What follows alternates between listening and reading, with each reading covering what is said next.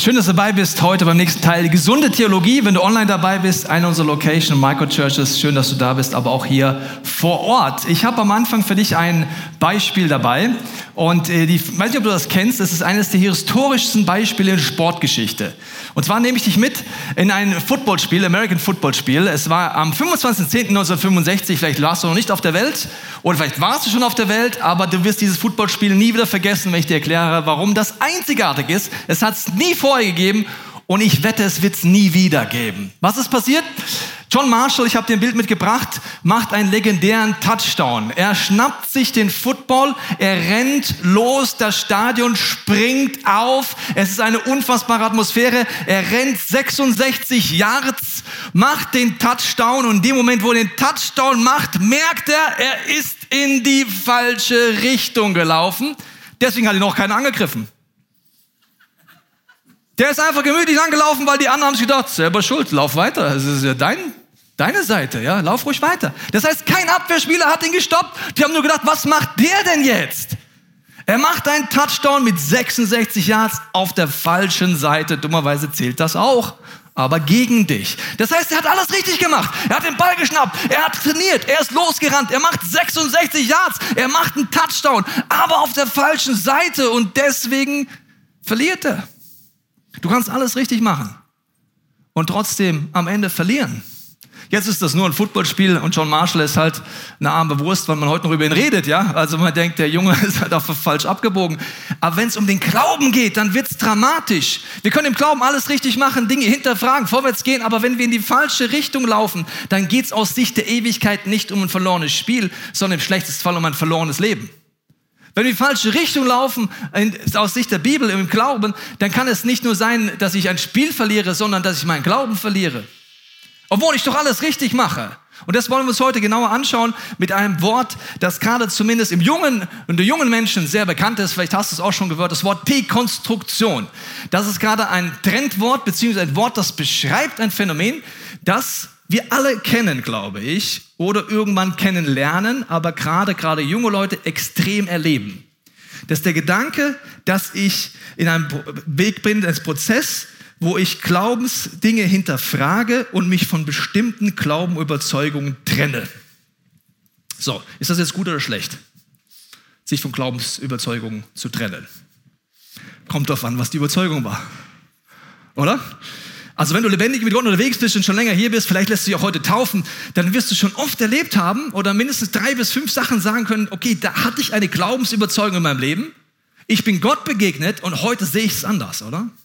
Ich habe mich von Glaubensüberzeugungen sogar getrennt, die vorher für mich so normal waren.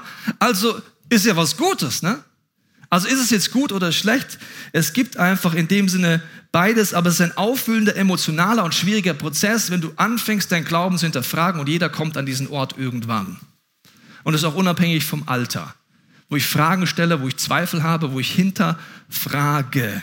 Und vielleicht bist du gerade in diesem aufwühlenden, emotionalen oder schwierigen Prozess selber drin, wo du merkst, es gibt Bereiche in deinem Leben, wo einfach dein Glaube dir so zerbricht oder dekonstruiert wird oder du einfach unsicher bist und es ist vielleicht sogar schmerzhaft für dich. Vielleicht bist du wütend auf Gott, vielleicht bist du wütend auf Kirche, wütend auf die Tradition, aus der du kommst. Ich war mit meiner Frau circa zwei Jahre verheiratet und wir waren im Urlaub am Gardasee.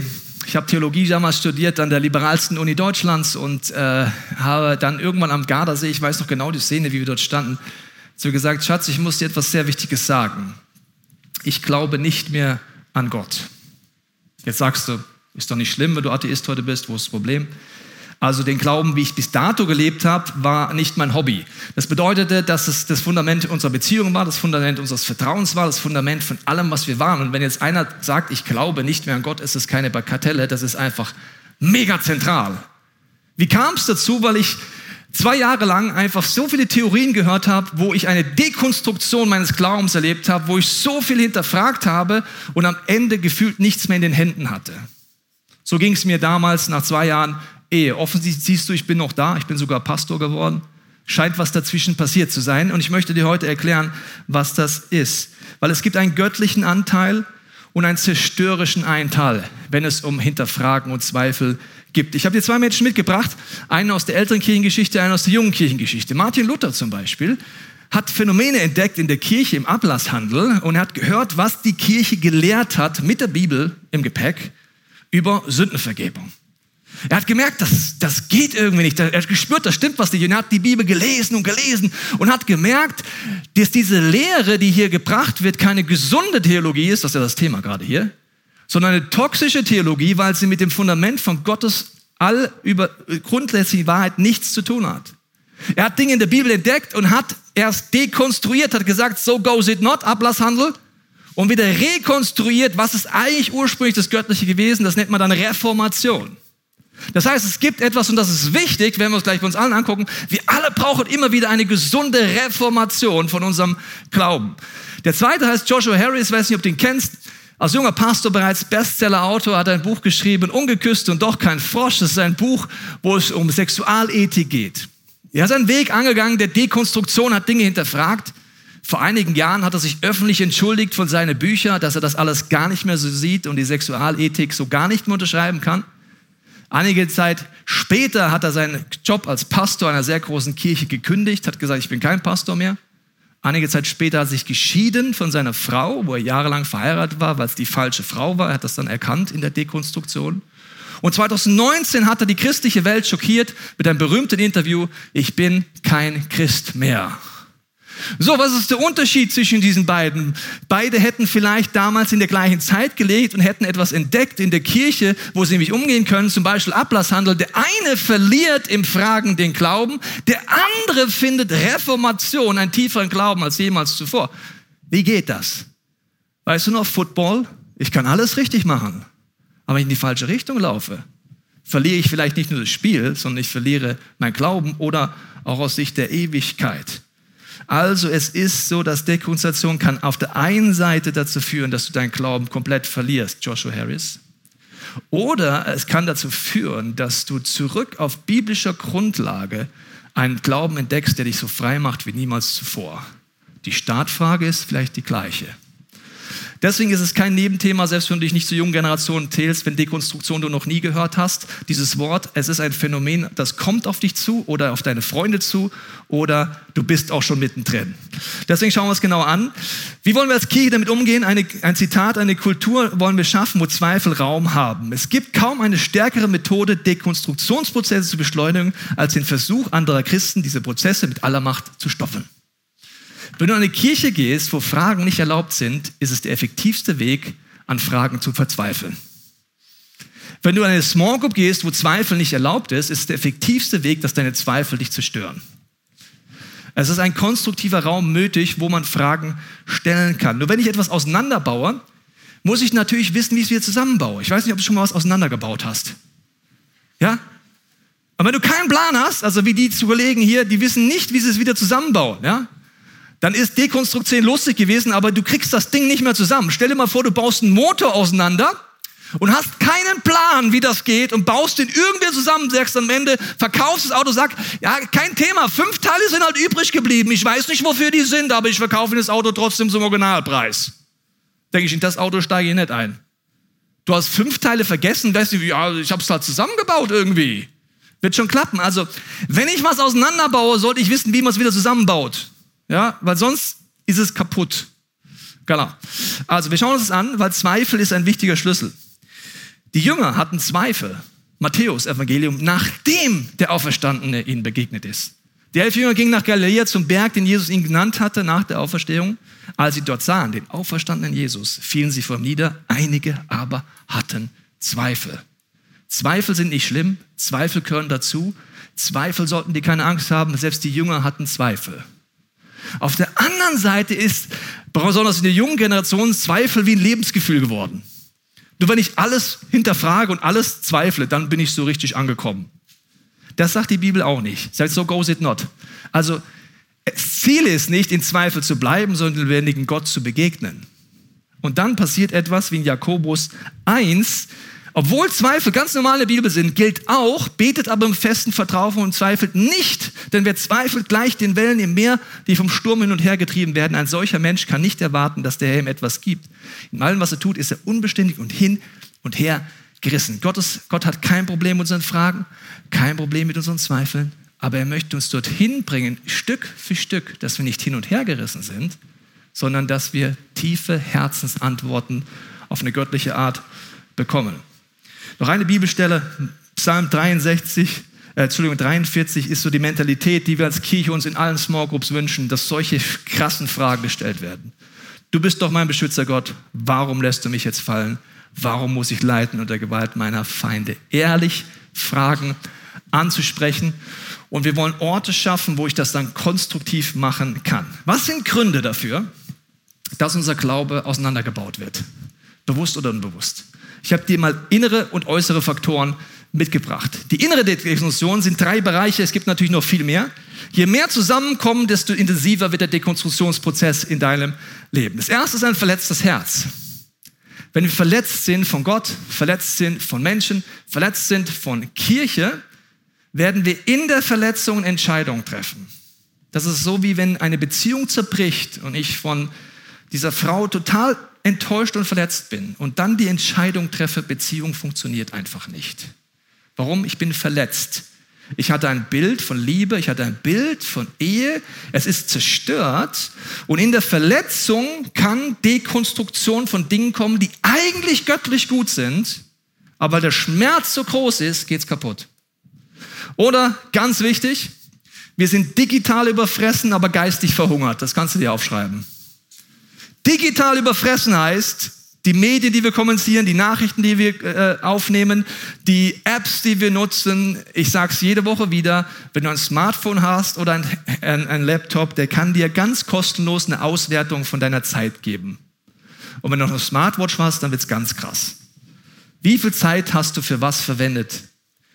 Und ich will keinem zu nahe treten, die Mehrheit von uns frisst sich wesentlich mehr digital zu, als sich geistig zu füttern. Und wenn wir mit Hunger einkaufen gehen, aber nicht satt werden, sind wir wie die Kollegin hier, ja. Also, man sollte nie hungrig schnell einkaufen. Ich, mein Freund und ich, wenn wir hungrig sind, wir sagen immer, wir kaufen nur die Hälfte. Und das ist dann immer noch zu viel. Und immer noch das Falsche. Und an der Kasse essen wir dann auch schon irgendwas. Warum? Wir haben so Hunger. Aber es ist nicht gesund. Okay, digital überfressen. Du kannst es für dich selber gucken. Wenn du digital überfressen bist, heißt es, dass du weniger Wort Gottes in dir hast dass du weniger Wahrheit in dir hast. Je weniger Wahrheit du in dir hast, desto weniger kannst du in Rekonstruktionsprozessen durchblicken, was ist eigentlich Wahrheit. Jesus sagt, wenn du in mir bleibst und in meinem Wort bleibst, wirst du die Wahrheit erkennen und die Wahrheit wird dich frei Aber wenn ich gar nicht im Wort Gottes bin, ist Rekonstruktion ein Folge, wird immer passieren, aber auf eine Art von John Marshall in die falsche Richtung. Fehlende Furcht des Herrn, ganz wichtig. Woran merkt man das? Mit welcher Herzenshaltung gehe ich im Glauben ran? Allein die Aussage, mit so einem Gott kann ich nichts zu tun haben, will ich nichts zu tun haben. Ja, bist du Gott oder ist Gott Gott? Also Ehrfurcht heißt nicht Gott, ich verändere dich. Nicht ich baue mir meinen Gott, wie ich ihn gern hätte. Ehrfurcht heißt Gott, ich will dich erkennen, wie du bist. That's it. Und du veränderst mich. Wenn ich Ehrfurcht vor meiner Frau habe, fange ich sie auf, auf höre ich auf, sie umzuformen. Wenn ich Respekt vor meiner Frau habe, höre ich auf, sie umzuerziehen in mein Bild. Sonst habe ich keinen Respekt vor ihr. Sonst ist sie einfach nur in meinen Händen mein Modell. Sie soll einfach so werden, wie ich das will. Respekt heißt, du darfst anders sein als meine Frau. Respekt gegenüber Gott darf sein, du darfst Dinge anders sehen als ich weil du bist Gott. Wenn das nicht bei dir ist, also fehlende Furcht des Herrn, wenn das zusammenkommt, wird's in Fragen sehr destruktiv. Äußerlich gibt's das auch noch, äußerliche Dekonstruktion, schauen wir uns an. Wenn ich gebrochenes Vertrauen habe, zum Beispiel Institution Kirche, du hast das hoffentlich mitgekriegt und du kriegst es mit, ja, Pastoren und Pastoren, Leiter und Leiterinnen äh, ver, äh, verfehlen das Ziel Gottes. Es gibt Missbrauch im christlichen Bereich, körperlich, seelisch, geistlich. Es gibt so viel, wo du sagen kannst, wenn ich das angucke, ich habe immer früher gesagt, wenn ich mir das Bodenpersonal Gottes angucke, will ich mit dem Chef nichts zu tun haben. Das war meine Logik. Bis ich gemerkt habe, der Chef ist deswegen ans Kreuz gegangen, weil sein Bodenpersonal dringend Erlösung braucht. Aber das habe ich lange nicht verstanden. Säkulare Ideologien, mit was fülle ich mich? Mit welchen Theologien, welchen Podcast, mit was fülle ich mich? Und billige Gnade. Was heißt billige Gnade? Dass Leute denken, ja, passt doch schon. Ja, ich laufe jetzt in die falsche Richtung. Ja, ich mache den Touchdown auf der falschen Seite. Ja, verlieren wir halt das Spiel. So what? Also Sünde bagatellisieren wir nur so lange, bis wir darüber nachdenken, was Jesus für uns am Kreuz getan hat. Also für Jesus war Gnade nicht billig. Er hat sein Leben gegeben für dich und für mich, für alles, was uns zerstört, alles Sünde in unserem Leben. Und er hat alles gegeben, weil er uns liebt.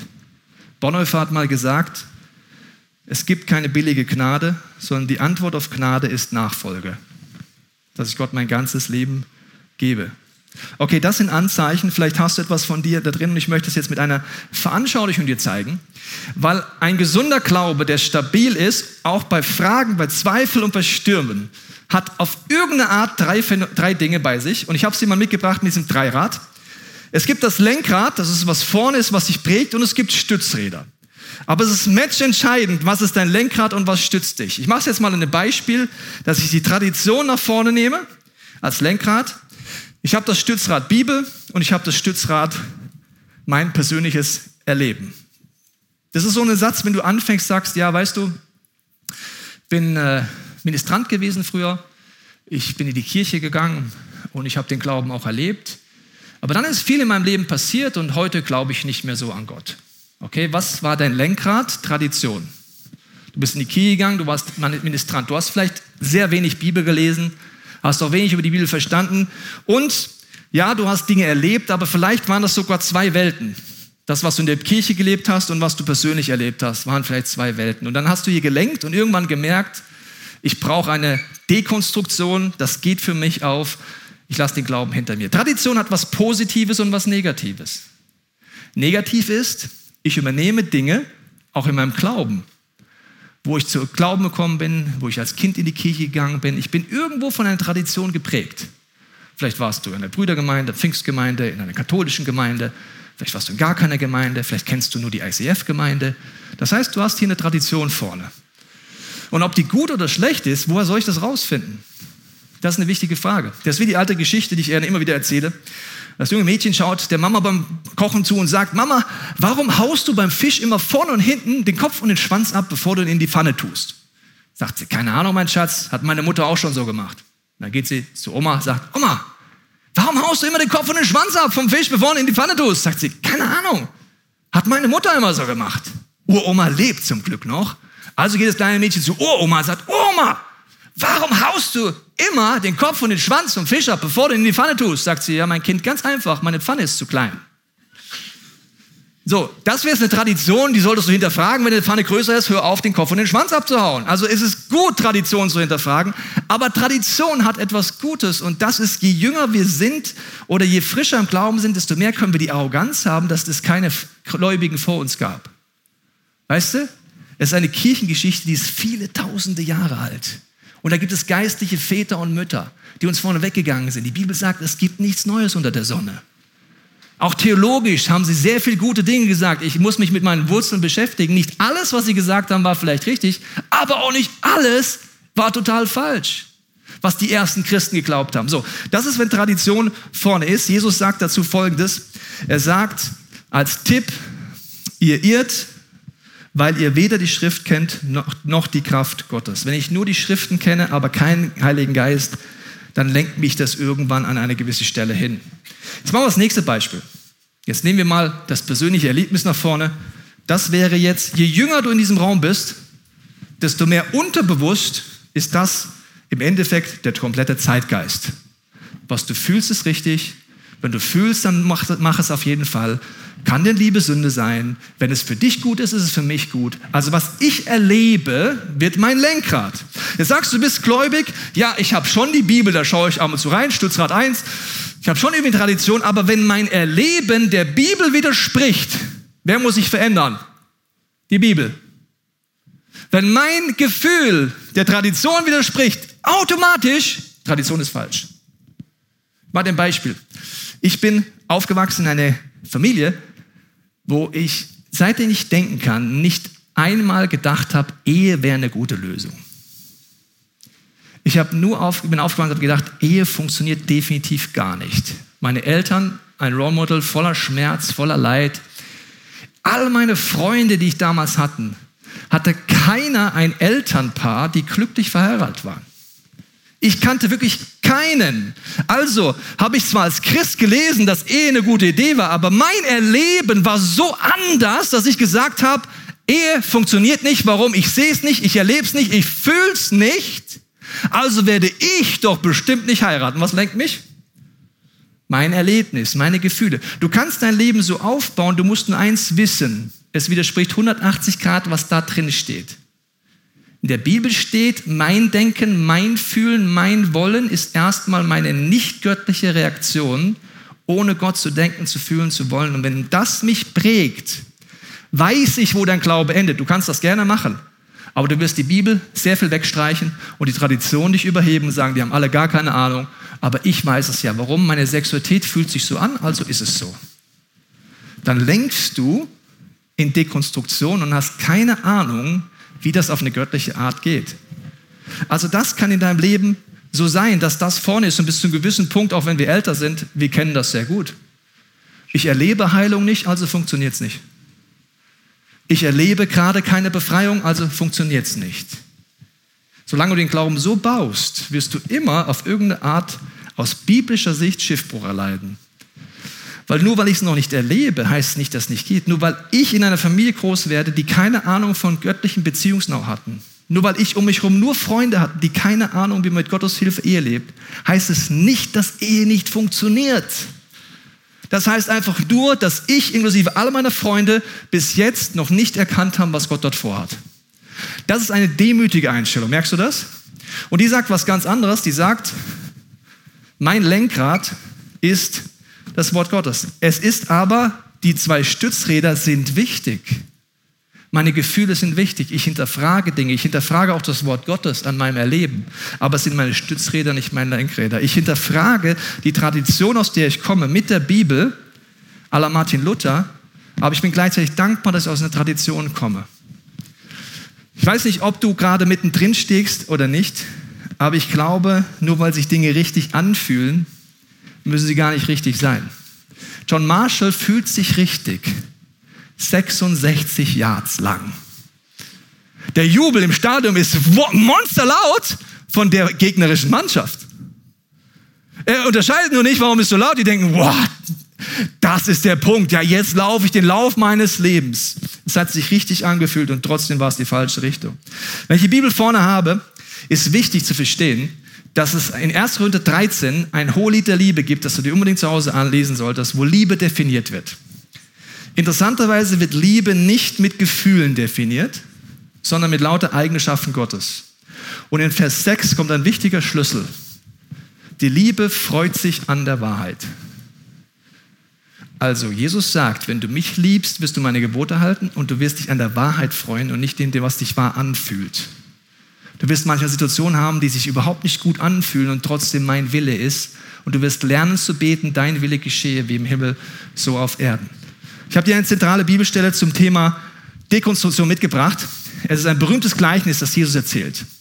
Wer nun auf das hört, was ich gesagt habe, sagt Jesus, und danach handelt, also Lenkrad Gottes Reden, auch sein Wort. Der ist klug. Man kann ihm mit einem Mann vergleichen, der sein Haus auf felsigen Grund baut.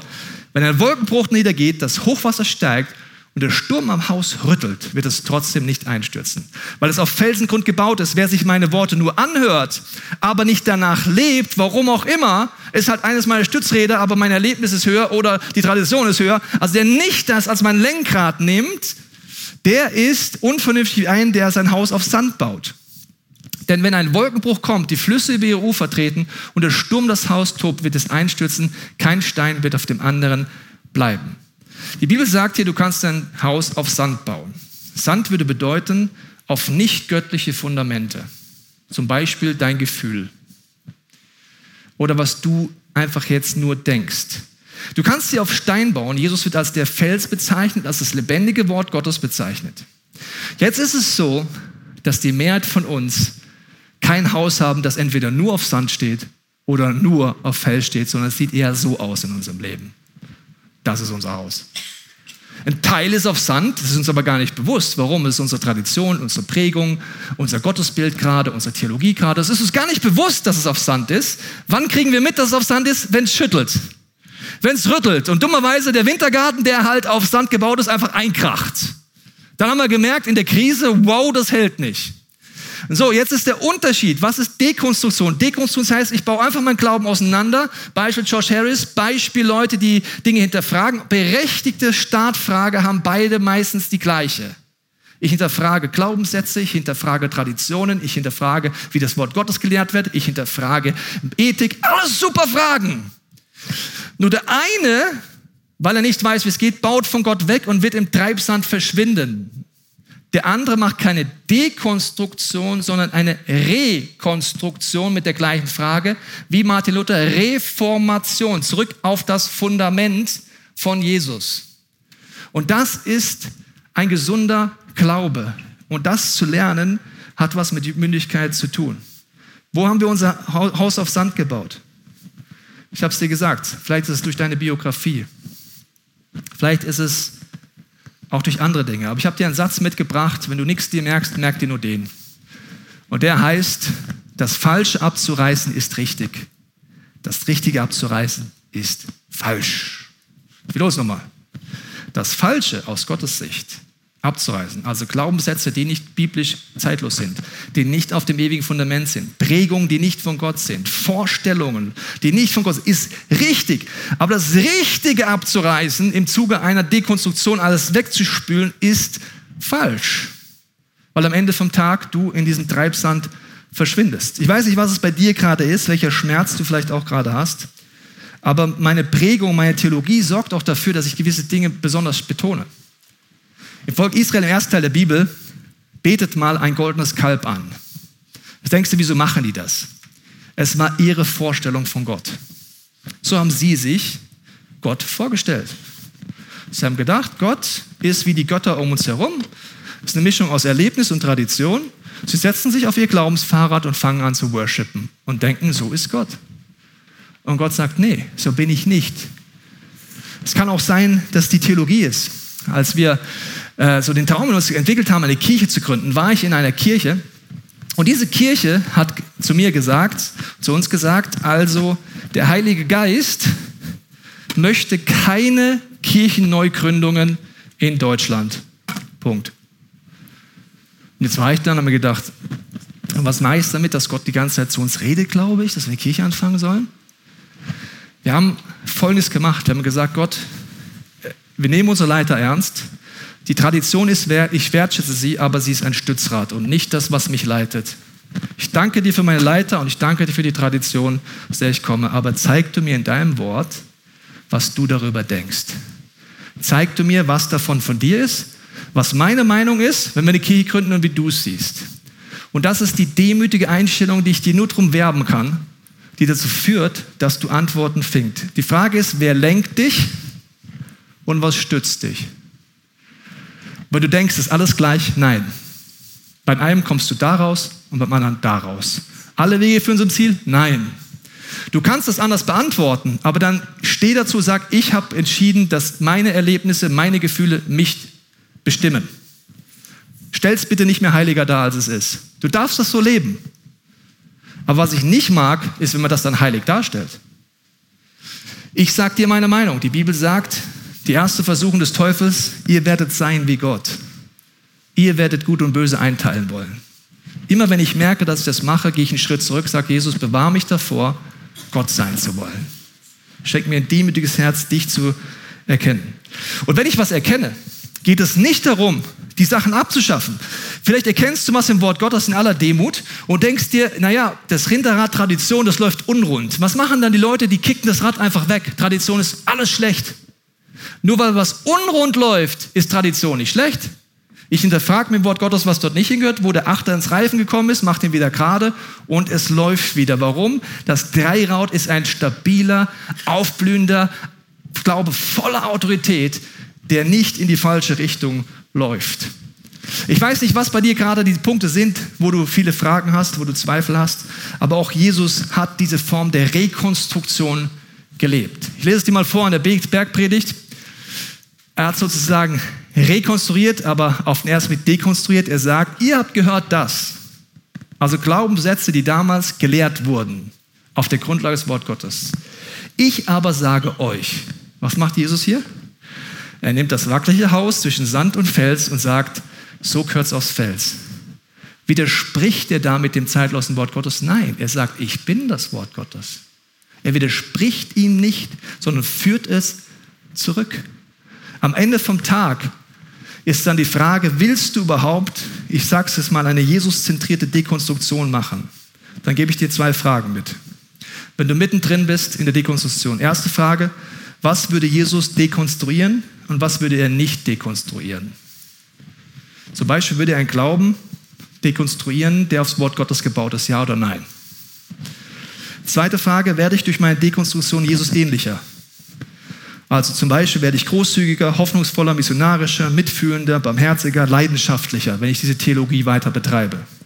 Oder werde ich dabei hoffnungslos, zynisch, bitter oder ohne Glauben? Ich weiß nicht, welche Fragen dir helfen. Ich möchte ein Zitat vorlesen, das Fragen normal sind. Ein christlicher Geist stellt Fragen, erforscht Probleme, bekennt Unwissenheit, fühlt Ratlosigkeit, aber er tut es im Rahmen eines tiefen und wachsenden Vertrauens in die Wirklichkeit Gottes und seines Christus, dass Jesus für dich gestorben, auferstanden ist und die Sünde besiegt hat. Wir sollten uns nicht mit einem Zustand des grundlegenden und chronischen Zweifels abfinden, als ob er für die christliche Normalität charakteristisch wäre. Das ist er nicht. Er ist vielmehr ein Symptom einer geistlichen Krankheit in unserer geistlich kranken Welt, die digital überfressen, aber geistlich verhungert ist. Und noch ein Zitat von Martin Luther.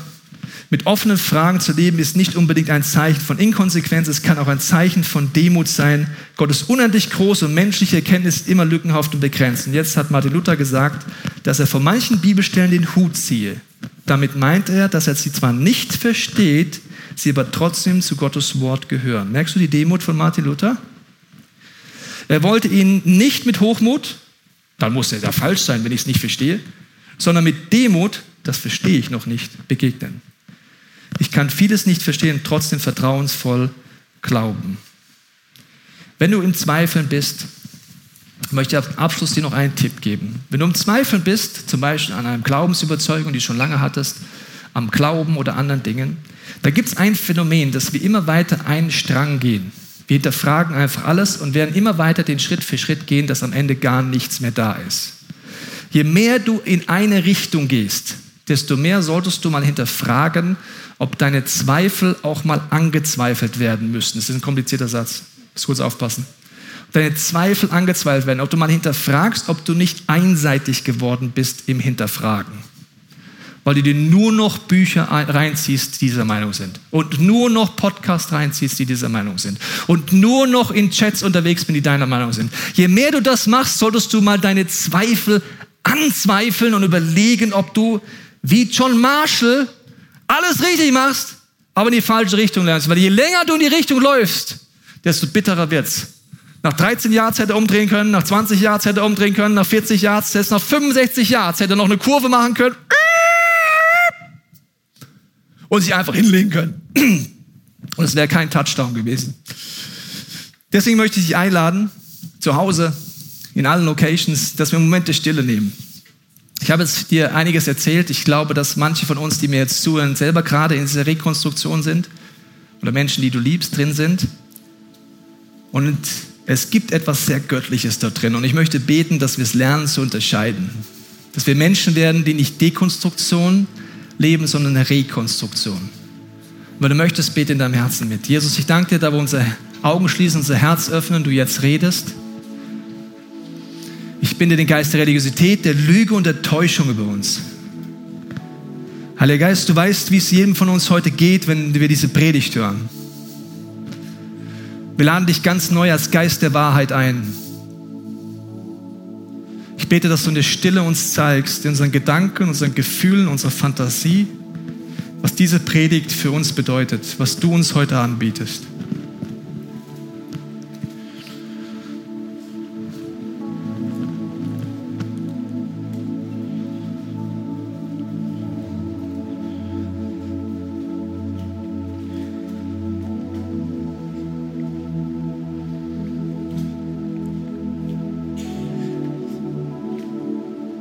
Jesus, mach du uns zu Menschen, wo Zweifeln gesund ist, aber nicht Zweifeln das Ziel wird. Mach uns zu Menschen, die erkennen, wo wir Dinge hinterfragen sollen und müssen. Wo du Reformation in unserem Leben, unser Denken hervorbringen möchtest. Mach uns zu Menschen, die in Demut vor dir stehen. Ich bekenne das für mich ganz neu. Du bist Gott und nicht ich. Und ich bete für jeden, der möchte, Sprüche 3, Vers 5. Wir vertrauen auf den Herrn von ganzem Herzen und verlassen uns nicht auf den Verstand. Wir kennen ihn auf all seinen Wegen. Er wird uns unsere Pfade ebnen, auch bei allen Fragen, die wir haben. Wir halten uns nicht selbst für weise. Wir fürchten dich, Herr. In Ehrfurcht weichen wir vom Bösen. Und wir nehmen an, dass du uns versprichst in Vers 8, das wird unserem Leib Heilung bringen und unsere Gebeine erquicken. Dafür danken wir dir in Jesu Namen. Amen.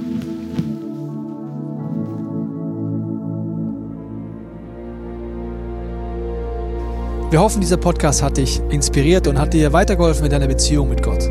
Wenn es dir so geht, dann freuen wir uns, wenn du uns mithilfst, diese Botschaft zu verteilen. Das kannst du tun, indem du diesen Podcast likest, mit Daumen nach oben draufdrücken oder kommentierst oder weiterleitest. So werden mehr Menschen noch mit dieser Botschaft von Jesus, dieser Hoffnung erreicht. Du kannst auch durch eine Spende mithelfen, dass wir weiterhin diese Podcast kostenlos im Internet maximal verbreiten können und so viele Menschen neue Hoffnung bekommen. Vielen Dank für alles, was du mit ermöglicht.